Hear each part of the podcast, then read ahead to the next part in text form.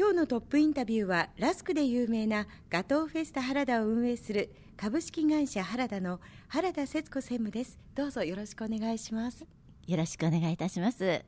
今日の原田専務のお姿なんですけれどもパンツスーツをピシッとこう着こなしていらっしゃってお髪はアップ。本当に素敵なもう憧れの女性って言ったらいいんでしょうか。私今日お会いするのをとても楽しみにしてまいりました。ありがとうございますそして、えー、今私がいるのが高崎市新町の本店シャトー・リュ・エスポワールの一室なんですけれども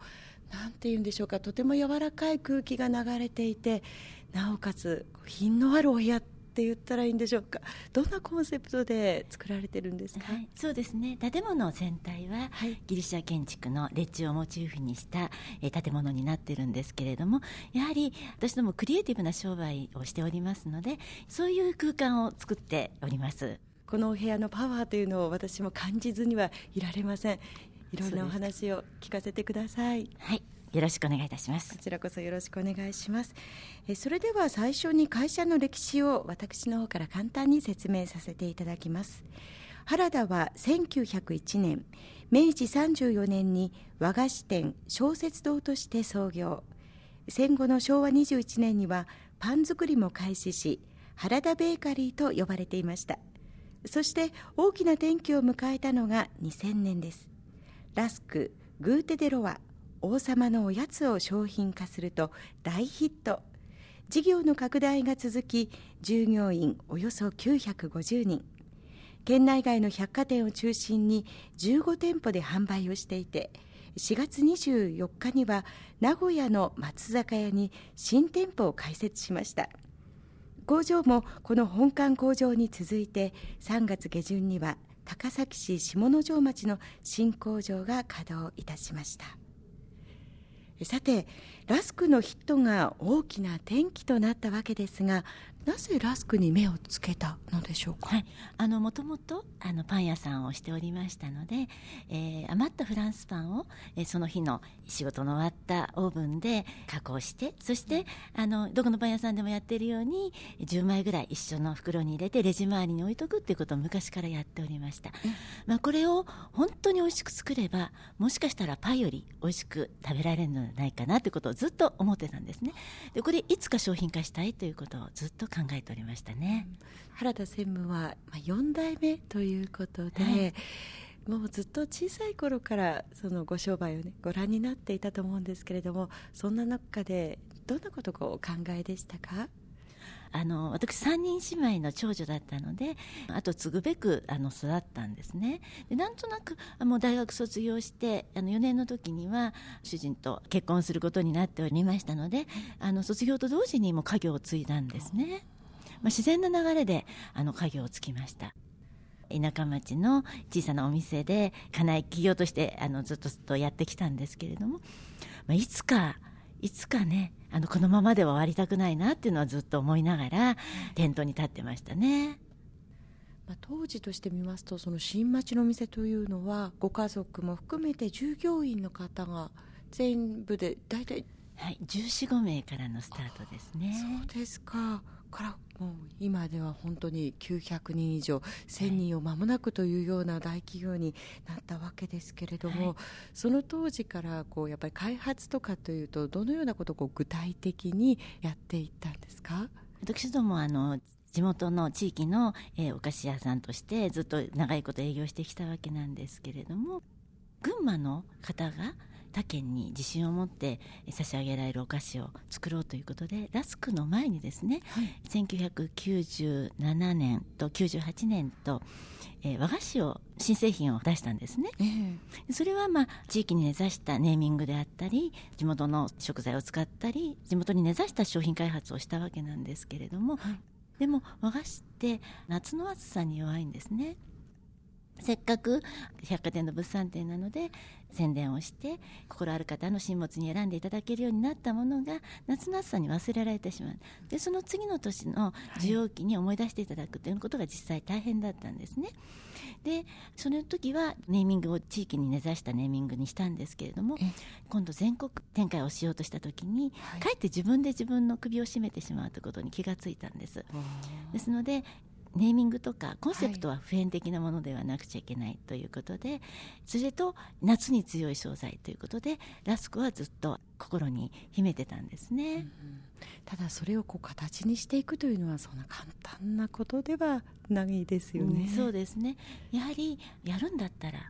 徹底的に材料であるとか、はい、それから製法であるとかあの、まあ、50%の部分が質的水準というふうに考えましたね。で残りの50%が、えー、ネーミングであるとかパッケージであるとかそれに込められたコンセプトですね、はい、それで一つの商品ができてそれがどれだけお客様に感動していただけるかっていうことが商品力のすべてというふうに考えて商品開発をいたしました、まあ、この時実際私どもバブル崩壊後経営が瀕してた状態だったのでやるんだったら徹底的にやらないと意味がないというふうに考えて開発いたしましたですね。バブルの崩壊後って本当に大変な時期に、それでも徹底的にやって一つの商品を世に出していくっていうのは、思っている以上にやっぱりパワーも必要ではないかなと思いますそうですね。あの実際バブル崩壊をしてそれから消費者のライフスタイルが変わって、はい、今までの成功体験が通用しなくなったそういう時代が来てしまったんですねですから私どもは、えー、その地方経済の枠を乗り越えてマーケットを全国に広げるっていうことをあの考えてたんです、そのための商材がラスクだったわけなんですねでそれでラスクを通じてビジネスモデルの転換企業再生をしなければということで必死だったですね、うんでもその一つのものにこうかける思いというのはある意味こう勝負でもありますね。まあ本当に勝負でしたね。はい。あのこだわりのって先ほどおっしゃってましたけれども、はい、例えば製品の中でラスクどんなところにこだわりを持ちましたか？やはりですねあのラスクっていうのは本当にシンプルなんですね。簡単なんですよ作るの。ですけどそれだけにすごくデリケートなんですね。ですからこれでいいっていうバランスに到達するまでが大変でしたね、まあ、材料はもうとことんいい材料を選びました。まず、はい、あの元になるフランスパンなんですけれどもラスクにして一番美味しく食べられるということを念頭に地元の製粉会社さんと共同開発をしたオリジナルのブレンド粉を使用しております。またとりわけバターにはこだわりましてあの本当に高質なバターを上ざみ竹を使って使用しております。もともとその視野に入れたのが全国展開をするということで始めたわけですので、はい、設備が必要だったんですね。幸いなことに私どもの父あの会長がですね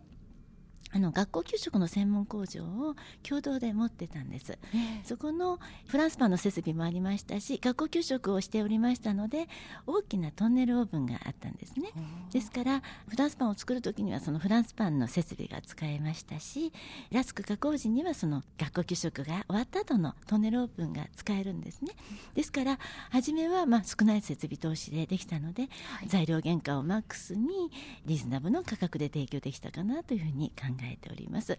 あのしかし初期投資としてはかなりの金額がかかりました。それはあの父が少しずつ蓄財していたお金、まあ、相当その当時3 4 0 0 0万から5000万設備投資をしてくれたんだと思うんですが自分の資材を投入して作ってくれたんですね。あのその時私どもの会社としては若干赤字を抱えてたので会社に負担させるわけにいかなかったんですね、まあ、父にはそういう意味では感謝しておりますね。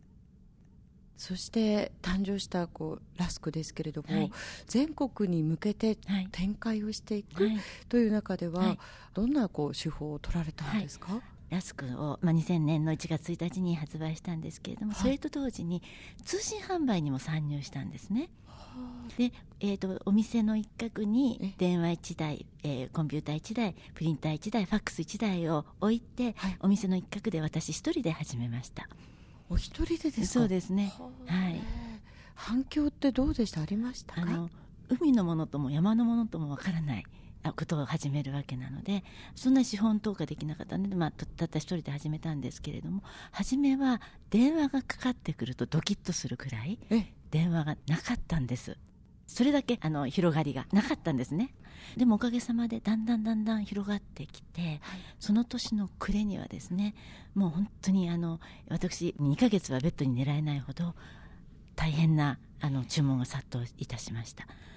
えっと、それと同時にですね通信販売をに参入したと同時に、まあ、両親がですねその時本当にスタッフいなかったので父が今84になりますか？母が80なんですが十何年前ですね。ですからもう70前後の年齢だったんですけれども百貨店の物産展に行って1週間のスパンでですね、はい、あの試食していただきながら買っていただくというプロモーションをするんですね。その時に声が枯れるほどラスクを説明して、それでやっと小さな袋を一つ買っていただけるほどそれだけ大変な思いをしてあの両親が販売してくれました。そこからのレスポンスで通信販売につながってきてあそこで買って美味しかったからっていうことでオファーをいただくともう本当にそれは嬉しかったですね。でお店ではもうそこそこ利益が取れるようになって赤字から脱却できて利益体質になってきたので催事に行く時は私はせめてねあの両親にはちょっといいホテル取ってって言うんですけれども実際その店頭に立って販売すると例えば10万しか売れないとしたらそこで百貨店にブリツを払うわけですよね、うん、ホテル代を取ってそれから輸送費を考えたりするといくらも残らないわけですね、うん、そうすると、はい、あのいくらあの本体が利益が取れるようになったとしてもやはり贅沢する気分にはならないんですね。ですから両親は狭い本当にビジネスホテルであの2人で泊まるわけです。でそこで都内のビジネスホテルっていうのはすごく機密性がいいので酸欠状態になっちゃって。えあの点滴を打ちながら次の日また店頭に立つというようなそんな大変な思いもさせました。そういった苦労があった中でラスクがこう徐々に徐々に浸透していったんですね。やはり雪だるまの芯を作るのが大変なんですね。芯ができてしまえばどんどんどんどん加速がついて雪だるまがどんどん大きくなるというようにやはり最初の芯が大変なんだなというふうに実感しておりますこの後はその雪だるまが大きくなっていく話を聞かせてください。はいわかりました。それではここで一曲お届けします。原田専務のお好きな曲を伺いましてお届けしたいと思いますがどんな曲でしょうか、はい。はい、あの好きな曲というよりも思い出の曲なんですけれども私がですね、えー、大体中学3年生だったと思います「はい、翼をください」という曲なんですけれども中学3年っていうと受験期で最初の試練ですね。ですからその試練の時に流れてきた曲がやはりこう次の試練の時に人生の中の試練の時になんとなくこう BGM としてあの浮かんでくるんですね。それでは赤い鳥で翼をください